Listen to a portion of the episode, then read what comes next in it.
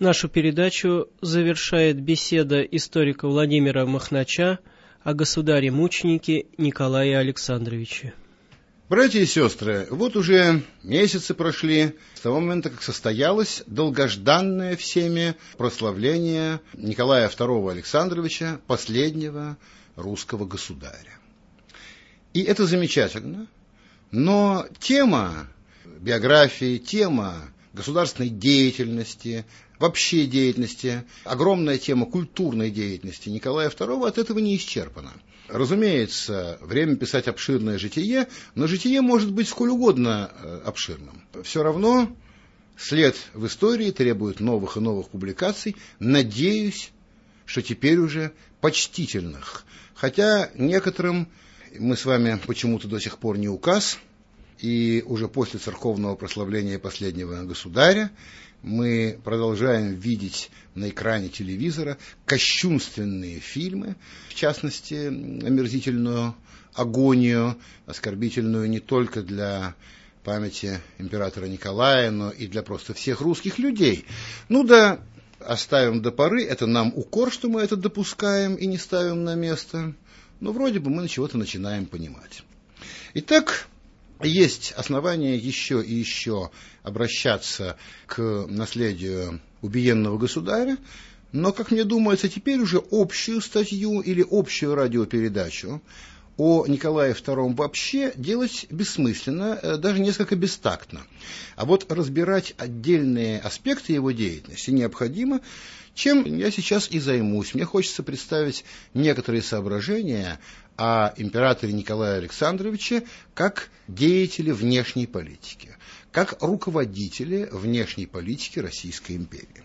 В этой деятельности, э, в которой можно усмотреть э, не самые удачные решения и даже ошибки, есть совершенно незаурядные прорывы, которые свидетельствуют не только о профессиональной пригодности Николая Александровича как императора, не только о его высокой образованности, а даже о глубочайшем его уме и поразительном даре сердца, которое позволяло проникать в то, во что не проникали другие. Во многом, и здесь мы можем дать только самые высокие оценки, государь провидел будущее, предвосхищал будущее.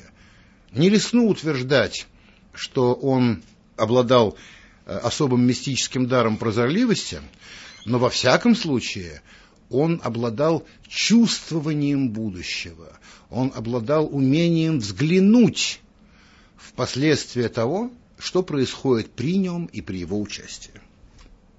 Первый такой момент – это инициатива последнего государя, еще очень молодого человека – в попытке договориться об ограничении вооружений. Попытки эти начинаются в 1898 году. В марте 98-го министр иностранных дел граф Муравьев по поручению императора составил для него записку, э, которая затем подвергалась критике великих князей. Однако государь нисколько не отказался от мысли о подобной инициативе и к августу придал ей окончательную форму. 31 июля, то есть 12 августа нового стиля, был заключен мир в результате окончания Американо-Испанской войны. Воспользовавшись этими событиями, граф Муравьев пригласил к себе послов иностранных держав, причем тактично французского посла в знак уважения к союзнице на два часа раньше, чем других глав представительств, и вручил текст. Вот текст исторического документа, который я зачитаю в выдержках.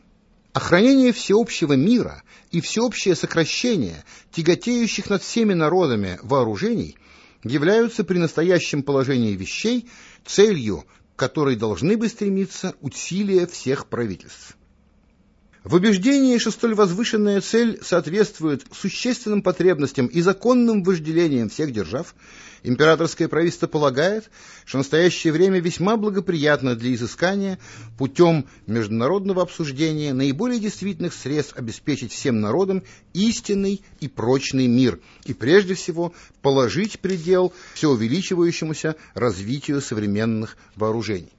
Видите, прервусь я в чтении документа, отнюдь не в 60-е годы 20-го, а в 90-е 19-го первым в мире русский император заговорил об ограничении гонки вооружений. Тогда этого словосочетания еще не было. Преисполненный этим чувством государь-император повелел мне, пишет от имени правительства министр, обратиться к правительствам государств, представители которых аккредитованы при высочайшем дворе с предложением о созвании конференции с Божьей помощью конференция эта могла бы стать добрым предзнаменованием для грядущего века.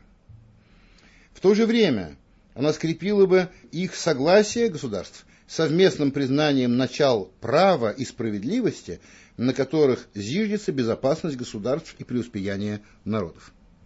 Что в переводе на язык практической политики означало появление такого документа и отказа от дальнейших вооружений? Прежде всего, закрепление существующего положения вещей в политическом мире, так как приобретение новых э, принципиально вооружений – это всегда стремление изменить состояние дел, изменить положение вещей, произвести перемены. Ну, надо сказать, что многие, в частности французы, отреагировали скептически – Трудно рассчитывать на успех предложенной конференции при отсутствии признаков поворота в политическом настроении Франции относительно завоеванных немцами провинций. Еще Франция все-таки очень считалась с Россией, она от России зависела, будучи с ней связанной франко-русским союзом со времен Александра Третьего. Не будучи так связанная, хотя и связанная личными контактами между императорами Германия – высказывалась еще более жестко. Кайзер Вильгельм II ответил в предельно вежливой, не задевающей достоинства России и ее императора форме, тем не менее недвусмысленно сказал, что я всегда буду полагаться на свою армию и острие своей шпаги. Англия, которая играла роль ведущего миротворца в это время, тоже не стремилась согласиться на проведение ограничительной конференции, потому что, будучи островной державой, рассчитывала сохранить бесспорное преимущество своего морского флота – кстати, о миролюбии Англии здесь все довольно просто. Величайшая колониальная держава захватила такие территории по всему земному шару, что в случае серьезной войны в лучшем случае могла рассчитывать в случае победы на сохранение своих владений, а в худшем случае что-нибудь потерять. Как тут не быть миротворцем, если больше всех захапал? В общем, когда выяснилось, что августовская нота не имела в виду конкретных политических выводов, что это лишь принципиальная постановка вопроса, французские политические деятели все-таки успокоились и согласились принять участие в конференции. Вот реакция. Обзор по разным странам. Уменьшение вооружений неприемлемо для Франции, которая выносит бремя легче других – на приостановку ввиду Эльзаса, то есть потери Эльзаса и Лотарингии, захваченных Германией, не пойдет. Ни Германии, которая тоже легко выносит бремя расходов, и, кроме того, отмечает русский наблюдатель, ни одна держава не поставлена в такую тяжелую необходимость отчаянной самообороны. Франция ждет минуты для реванша. Австрия и Италия хотели бы за. Граф Муравьев отмечает в своем докладе так. Австрия боится всех и каждого, сбыточного и несбыточного. Англия пошла бы на ограничение вооружений, кроме флота, но зато Франция и Германия были бы крайне заинтересованы на такое изъятие, э, стремясь развивать собственный флот. Таким образом, дело топили в мешке, от конференции не отказывались, но и не стремились к ее подготовке.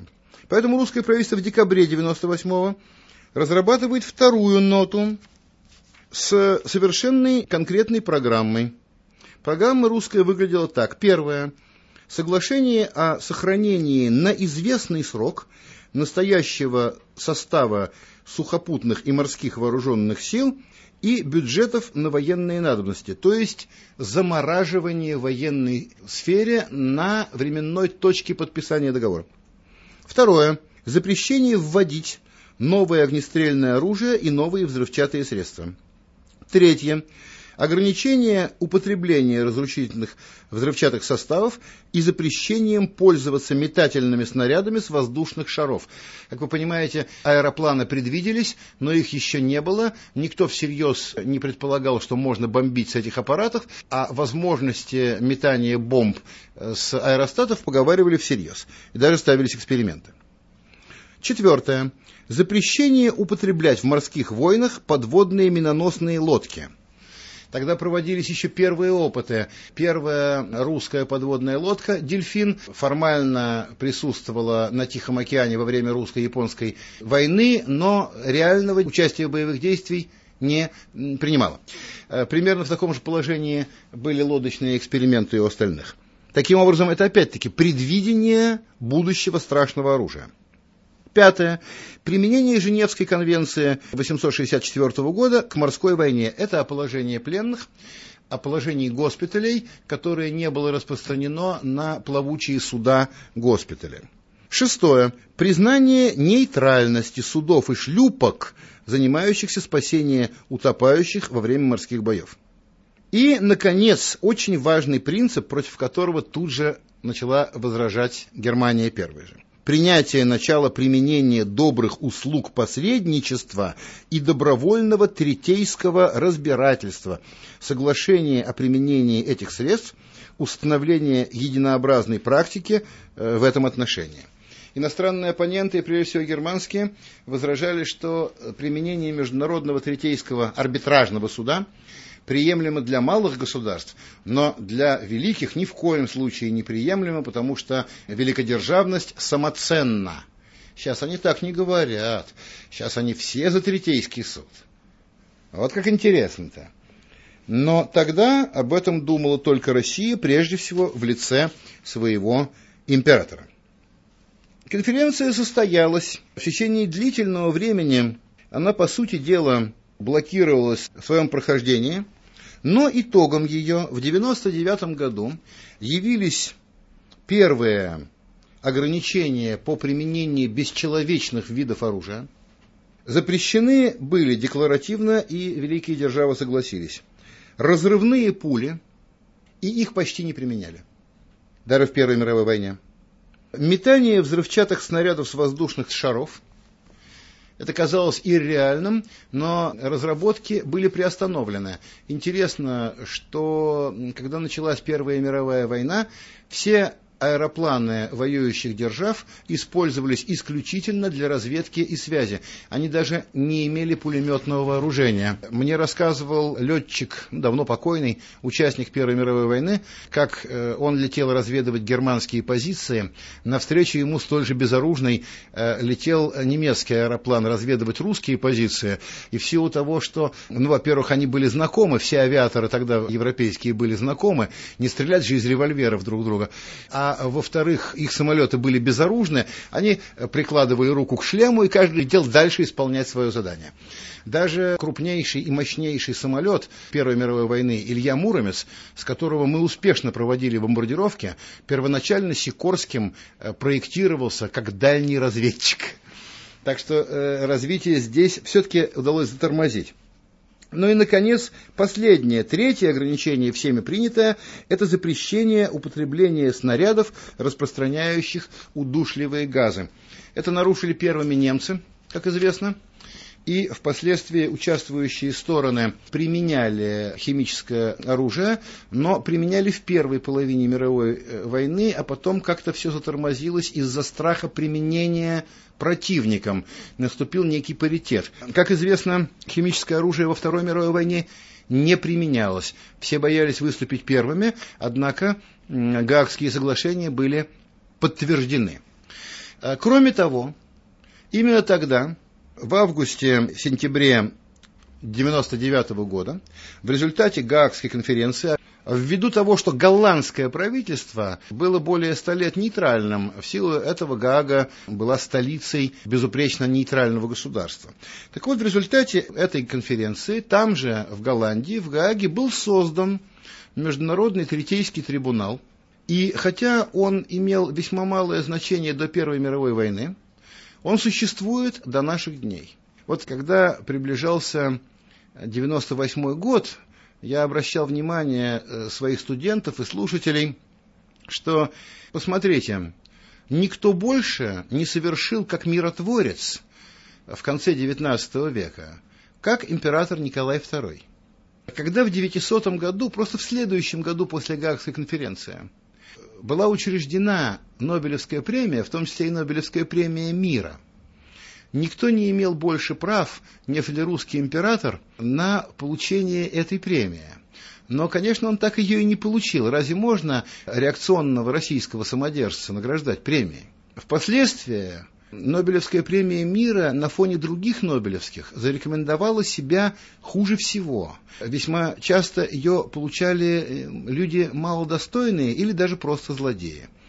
Никогда не забуду, как министр иностранных дел Соединенных Штатов и Северного Вьетнама Киссинджер и Ле Дектхо получили Нобелевскую премию мира за окончание Вьетнамской войны, то есть за предательство и отдачи на избиение тех вьетнамцев, которые не желали быть коммунистами. Или как по случаю окончания ближневосточного конфликта получили э, премию египтянин Садат и израильтянин Бегин, оба в молодости террористы, не в переносном, а в самом, что ни на есть, прямом смысле слова.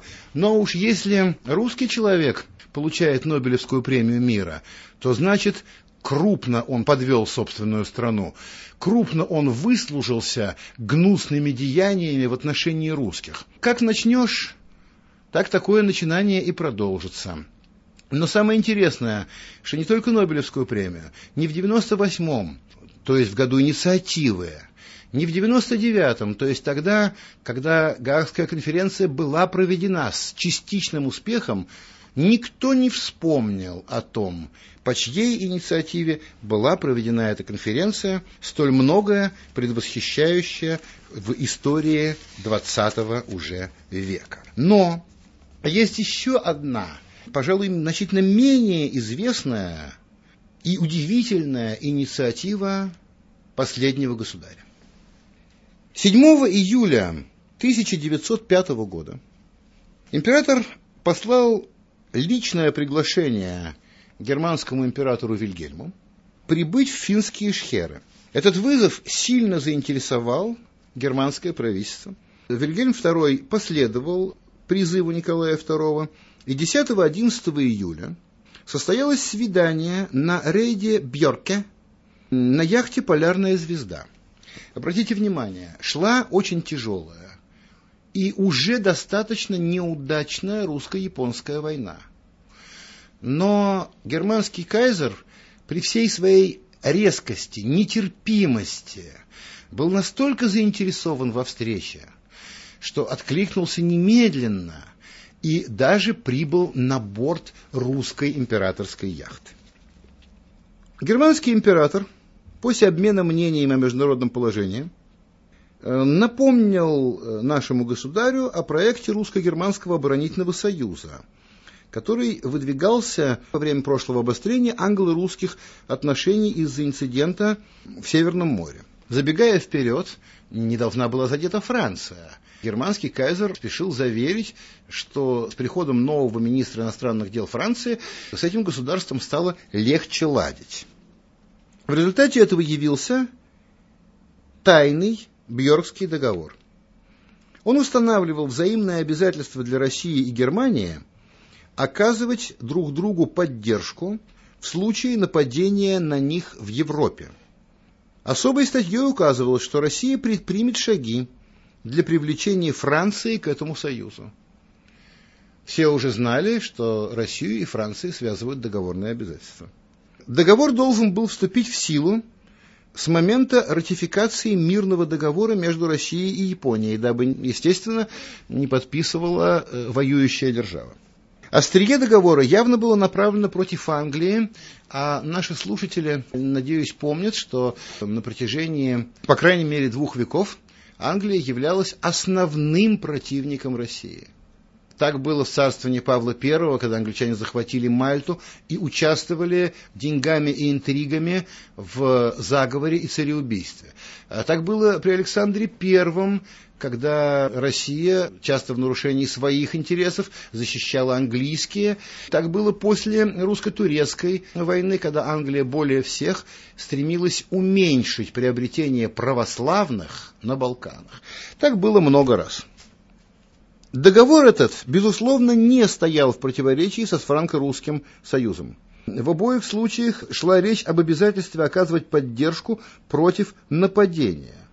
Еще император Александр III хотел внести во франко-русскую конвенцию, первую при нем заключенную, особую оговорку, что русские обязательства отпадают, если нападающей стороной явится Франция. А французский представитель доказывал, что такое указание излишне, раз ведь договор носит оборонительный характер. Впоследствии в ряде договоров, ну, Лакарнском, например, подчеркивался оборонительный характер, делающий необязательным участие союзника в случае, если иной союзник является нападающей стороной. Значит, к чему эта инициатива императора Николая II? Русско-японская война в общем близилась к завершению. Кроме того, ход ее влиял на отношения в Европе, на Балтике и даже на Средиземном море, э, где мы сохраняли Черноморский мощнейший флот, только косвенно. Потерей России престижа, снижением российского престижа, но не более того. Все равно Россия оставалась сильнейшей сухопутной державой в Европе, и кое-какой флот э, у нас был, э, и кто знал, как решительно мы сумеем восстановить свой флот. Так вот, дело вот в чем. Я твердо убежден в своем праве настаивать на том, что император Николай Александрович чувствовал крайнюю опасность все большего втягивания европейских держав в систему двух противостоящих союзов. В результате так и произошло. С началом сербских событий трагического убийства эрцгерцога Франца Фердинанда в Сараеве, которое было использовано, э, с одной стороны, агрессивными реваншистскими кругами, с другой стороны, секретными, направленными против империй масонскими кругами. Сделать это было легко, раскрутить было легко. Потому что Франция была связана франко-русским союзом, ей так или иначе противостоял тройственный союз Австро-Венгрии, Германии и Италии. Правда, Италия выйдет из этого союза. Кроме того, в случае нарушения Германии нейтралитета Бельгии, это включало английское участие, так как Англия была гарантом бельгийского нейтралитета и вытекающего неприкосновенности этой территории. Вы можете прочитать в книге Барбары Такман, американки, Такман, э, «Августовские пушки», или в известнейшей книге э, нашего знаменитого соотечественника Александра Савича Солженицына «Август 14 Предысторию, у обеих книг достаточно большие тиражи, и их нетрудно найти. Предыстории Первой мировой войны, последних предвоенных недель и начальных событий в первые дни Первой мировой войны. И вы увидите у обоих знаменитейших авторов, это есть и в военно-исторической литературе, что Первая мировая война была построена почти как революция. Стоило колесо толкнуть, и его невозможно было остановить. Кстати, во многих э, государствах были противники этой войны. И в Англии, и в Германии, и, кстати, влиятельные, и в России, где, безусловным противником был сам император. Наверняка и в других-то странах были противники. Но все были повязаны по рукам и по ногам именно системами многосторонних договоров. Мне представляется, что последний государь проявил исключительный дар предвидения – первым обратив внимание на необходимость составления многих двусторонних договоров, которые, естественно, в подобной ситуации мешали бы развязыванию войны. вместо системы многосторонних, которые сразу обязывали многих к началу кровопролития. Можно было бы привести и другие примеры э, успешных внешнеполитических э, решений Николая Александровича, но вот в этих двух моментах, в событиях 98-99 года и в проекте э, создания потом так и оставшегося на бумаге Бьоркского соглашения, видеть пример того, насколько наш император был точным руководителем внешней политики и одновременно высоким христианином, склонным к проявлению истинного человеколюбия. Вы слушали беседу историка Владимира Махнача о святом государе-мученике Николае Александровиче.